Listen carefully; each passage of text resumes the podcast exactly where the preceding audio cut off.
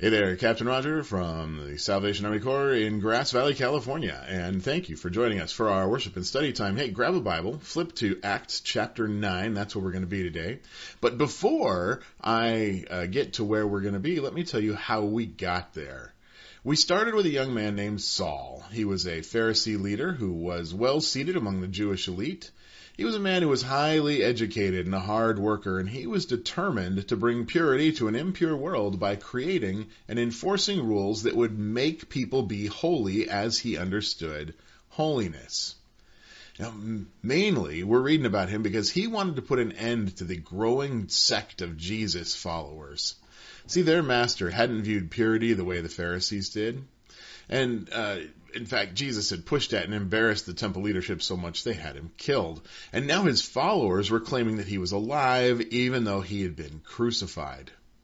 Saul had seen him executed by the Romans, nailed to that tree, and he knew that Jesus was dead and buried, and Saul wanted to do the same with any of his followers who couldn't be persuaded to publicly recant Jesus. So he attacked their collectives in Jerusalem, which caused many of them to flee to cities in the outlying territories. And uh, then Saul went and he sought and got a commission from the high priest to hunt down members of the rebel sect who had gone to hide in Damascus. But on the way there, something happened. Um, a, a bat kol, we talked last week about what that means, an encounter with God or his divine agent speaking from heaven. And Saul saw lightning flashing, and he heard a thunderous voice. And that voice said Saul was persecuting him. And when the hapless Pharisee asked who it was, the voice said, It's Jesus. And then the light vanished, and the voice vanished with it, and Saul found himself blind and discombobulated. If the others who were with him hadn't seen the light and heard the voice, Saul wouldn't have known at all what to make of it. But since they had, he couldn't fight the only logical conclusion. Jesus was who he had claimed to be. And he was very much alive and speaking with the authority of God. Now that's where we left Saul last week. And he was blind, struck blind by the light when he saw this, and he had been put up at the home of an acquaintance in Damascus. Now, Saul didn't eat or drink anything while he stayed there even as one day turned into another, turned into three, while he sat by himself, thinking, praying, and wondering. Meanwhile, across town, something else was happening, and this is where we're going to start today, Acts chapter 9 at verse 10. In Damascus there was a disciple named Ananias, and the Lord called to him in a vision, Ananias! Yes, Lord, he answered. The Lord told him, Go to the house of Judas on Straight Street Ask for a man from Tarsus named Saul, for he's praying. In a vision, he has seen a man named Ananias come and place his hands on him to restore his sight. Now, a lot of stuff we don't know here. We don't know if this Ananias is a new believer in Jesus or if he'd been around since the beginning, like a few had. Either way, we talked last week about how unsettling a vision from God must be.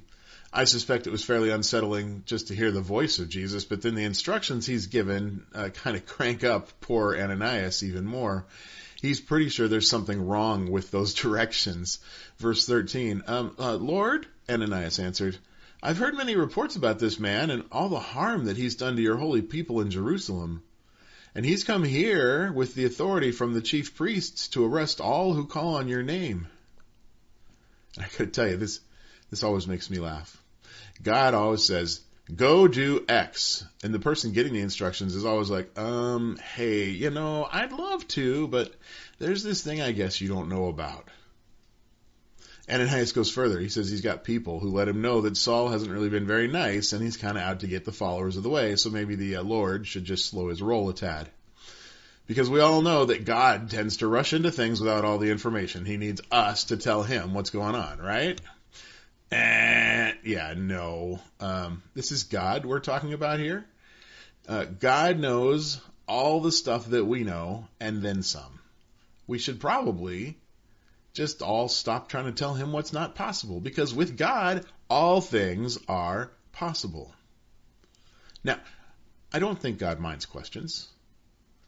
Uh, here, he doesn't answer Ananias' question or objection directly. Like uh, how in the book of Job, he doesn't actually answer any of Job's questions directly, but he has questions of his own, and he points out that his purposes might be beyond what Job can comprehend. And Ananias gets kind of the same response from Jesus here. Verse 15, the Lord said to Ananias, Go. This man is my chosen instrument to proclaim my name to the Gentiles and their kings and to the people of Israel.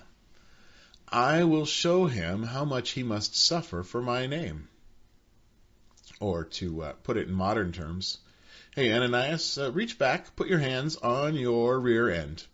Now grab and lift because I want you to get your butt moving towards the door. There's what you think you know, and then there's the truth. Which one of us is God anyway? So with that reminder firmly in place, we're told, then Ananias went to the house and he entered it. Placing his hands on Saul, he said, Brother Saul, the Lord, Jesus, who appeared to you on the road as you were coming here, he has sent me so that you may see again and be filled with the Holy Spirit. See, whatever his fears had been, the Lord's reassurance had settled Ananias. I can tell by the way he called Saul brother. That's a term he wouldn't have used lightly. It is a recognition that they are one in Christ, part of the same family or household of believers. And I don't mean that in a they go to the same church kind of way either. I mean, that's sort of how we've watered it down over the centuries. To Jesus and his earliest followers, being part of the way of Jesus was belonging to the same family. And in those days, that meant you were bonded together. You were pledged to one another, sworn to the same Lord and God, and sharing the Spirit of that God. It was a choice to be open to and for one another. That kind of family may not always agree on everything, but they always look for the best in one another and trust that the others will do the same for them. Jesus says Saul's in the family. Well, Jesus is the head of the family. That means Ananias has a responsibility to care for Saul as a brother. And so he does. So, when Ananias finds Saul and sees that he's blind and in need of aid, he acts like a good brother. He lays hands on him. He offers him words of acceptance and encouragement, and he prays for him. And the scripture says, this is verse 18, immediately something like scales fell from Saul's eyes and he could see again. He got up and was baptized, and after taking some food, he regained his strength. Uh, that sounds good, doesn't it? Now, personally, I would say that his true blindness had been dispelled before his physical blindness was. But I'm sure that being healed by Jesus through Ananias, as he was shown in his vision, was an event that confirmed everything Saul had realized to be true. It was more than just eye opening, it was exhilarating. Can you imagine the pure joy he must have felt in this moment? I mean, he knows. He knows that Jesus is alive. He knows that Jesus is the promised Messiah. He knows that he is accepted and now he's part of this community. Can it get any better? So Saul, he breaks the fast he had been uh, in while he was mourning his mistakes and uh, the weakness that's been brought on by three days of dehydration and hunger. They quickly pass. But what should he do now?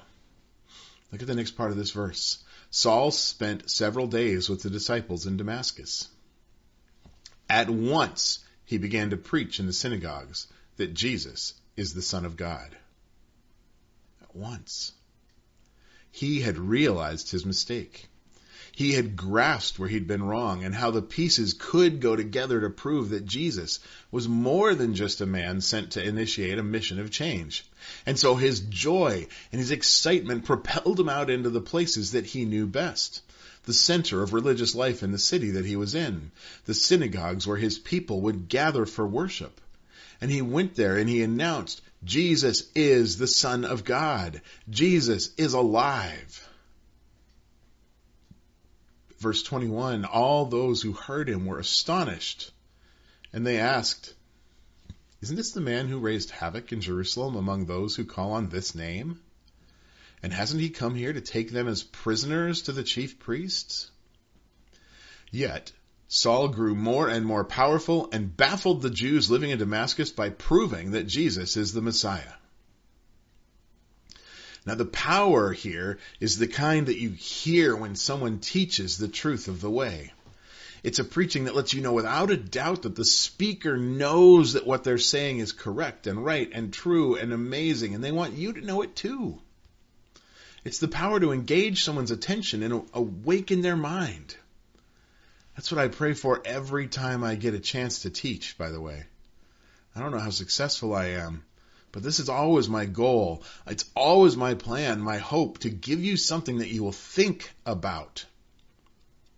Today, hopefully, that's Saul in his conviction that Jesus was and is the Messiah and that he is from God and of God. The people who heard Saul, they were shocked because this staunch, well-spoken apologist calling them to come join the way of Jesus is exactly the opposite of what they expected from him. This is like a cigarette smoker being confronted and told to quit by the person they were taking smoke breaks with just the week before. You know, they're feeling somehow vulnerable and a little miffed. Who, who was that they were sharing a heater with? How come that person seems to be so different now? Was that person then a lie, or is this new one a lie? Or is this dramatic change real in some way, or is it some kind of a fad or a phase? Should they listen to him, or should they offer him another cigarette and tell him to calm down? Should they take in what he says about Jesus? Hmm. And it didn't take long before they began to turn on him. After many days had gone by, there was a conspiracy among the Jews to kill him. But Saul learned of their plan. Day and night they kept close watch on the city gates in order to kill him. But his followers took him by night and lowered him in a basket through an opening in the wall. Now, it's a little hard to say exactly how long this all took, but when we put the clues all together, including things that Paul and Luke say about this time elsewhere in Scripture, it seems like it was about three years altogether. Now, that's not certain. It might have been a much shorter time. But Paul's teaching was explosive. It's like black powder being spread around the whole area until there's an explosion just waiting to happen, needing that one single spark to set it off. Then, we're told, Saul's disciples smuggled him out, smuggled him out of the city. His, his disciples. His disciples. That's what verse 25 means, where the NIV uses the word followers, talking about disciples. Paul is pointing people to Jesus, but those who have made the decision to follow the way of Jesus because of what Saul was teaching, they considered themselves to be sitting under Saul's leadership. That was the Jewish model. Rabbis and students leading the faith of the people. The students learned from Saul. So Jesus was the master, they were followers of the way, but they were Saul's disciples. And when it became too dangerous for their teacher to stay, they persuaded him to get into a basket, and they lowered it out a window in the city wall so that he could escape. But now what? Well, Saul thought about it. He decided he needed to return to Jerusalem to check in with the leaders there. Which brings us to verse 26. When he came to Jerusalem, he tried to join the disciples, but they were all afraid of him, not believing that he was really a disciple. But Barnabas took him and brought him to the apostles. And he told them how Saul, on his journey, had seen the Lord, and the Lord had spoken to him, and how in Damascus he had preached fearlessly in the name of Jesus. Now, now, is it any wonder that they were afraid of him? Even if this was a full three years later, the community of Jesus people in Jerusalem is the community that Saul had all but destroyed in his persecution of followers of the way. To put it in stark terms, this is like a Nazi concentration camp commander coming to tell the prisoners he's going to set them free now. All they need to do is just follow him and let him into their fellowship and celebrate with him. It's understandable that they balked when Saul came. And Barnabas, he saw this struggle and he acted to address it.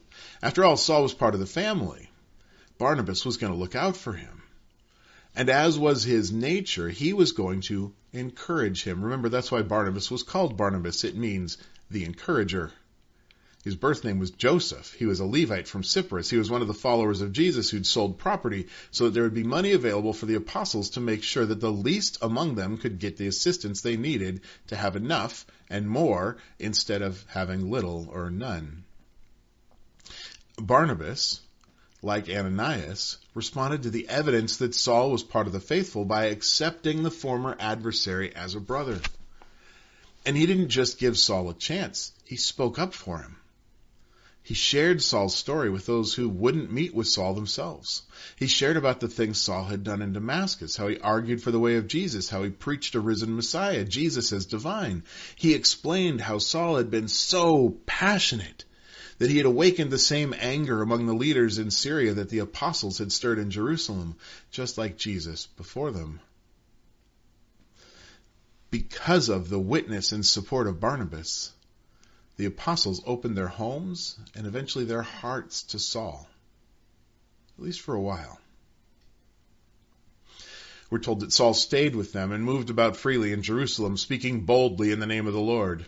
He talked and debated with the Hellenistic Jews, but they tried to kill him. When the believers learned of this, they took him down to Caesarea and sent him off to Tarsus. The, Hellenistic Jews again. You remember them? Synagogue of the Freedmen?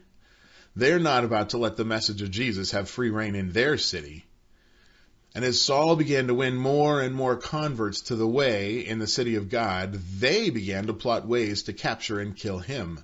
Saul was a Hellenistic Jew himself, a native Greek speaker, and well regarded before he'd left the city. There's speculation he may actually have been part of the synagogue of the freedmen, so his conversion to being a believer in Jesus would have felt like a betrayal to them. It's no surprise they began to take steps to eliminate him. At least not to us. It's not a surprise. Saul probably struggled with the idea that those who had once been his closest friends would turn on him instead of turning to Jesus with him. And again, his fellow believers, the brothers and sisters in Christ, they rescued Saul. They spirited him away to another city for safety and then sent him to go home to Tarsus. Jerusalem wasn't the place for his kind of fiery, in your face rhetoric. Not then, anyway. The great debaters of a Greco Roman city like Tarsus, they would be a better audience for him. So, with Saul moved on to a more suitable region, the apostles, they would be able to continue their very Jewish ministry of presence, winning converts by loving them into the kingdom, not arguing with them. And God blessed both ministries. Let's look at verse 31 as our last today. Then the church throughout Judea, Galilee, and Samaria enjoyed a time of peace and was strengthened. Living in the fear of the Lord and encouraged by the Holy Spirit, it increased in numbers.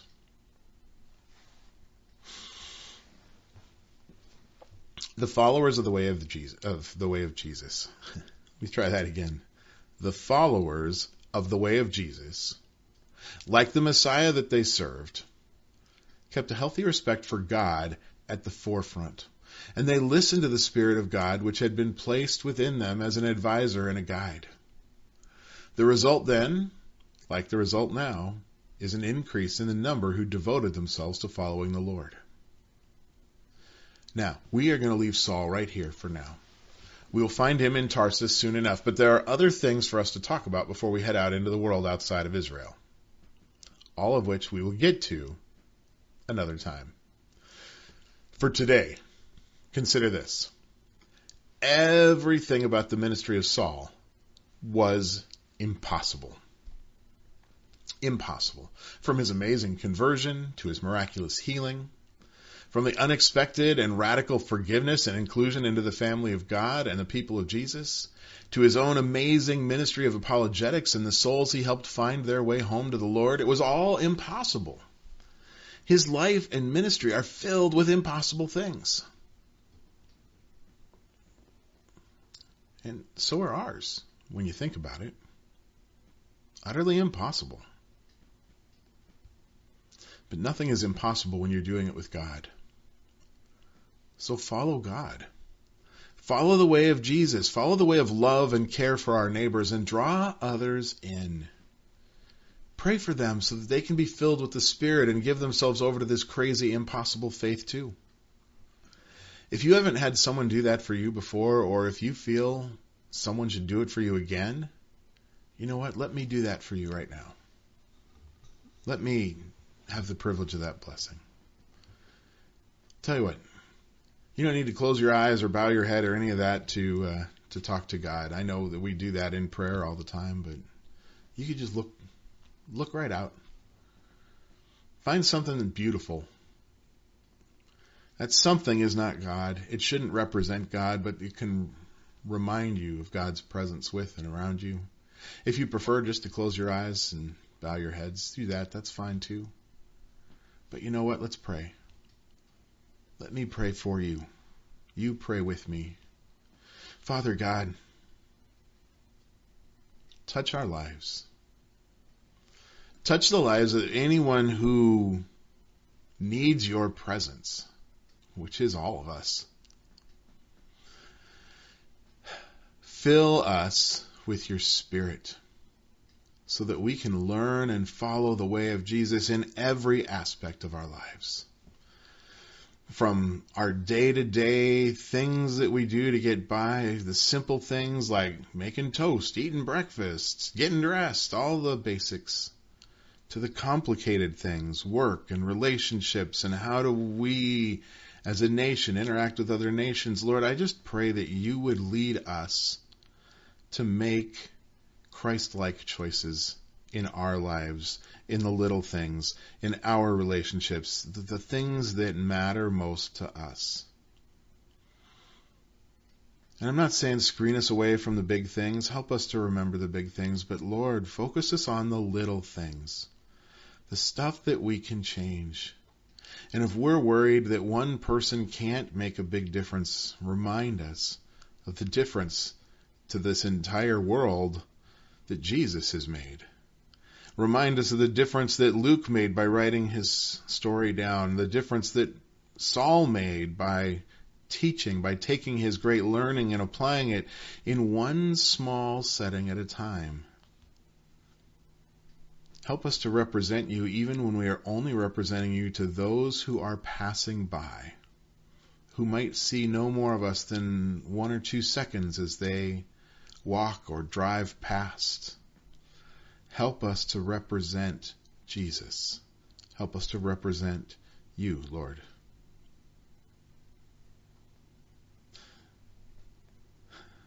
I pray all of these things in the name of Jesus. And I ask that as we go out of this place and head into the world, that you would remind us again and again that we need to think what would Jesus do in this situation? How would Jesus live this out? And we need to apply our lives to doing what Jesus would do. We need to listen with our spirit to your Holy Spirit so that we do the things that you are directing us to do, even if they seem impossible. Because nothing is impossible with you. Again, we pray these things in the name of Jesus. And all God's people said, Amen and amen. Hey, grace and peace to each and every one of you this week, wherever you go. Remember, you have nothing to fear because God is already there. So just go with God. See y'all next time.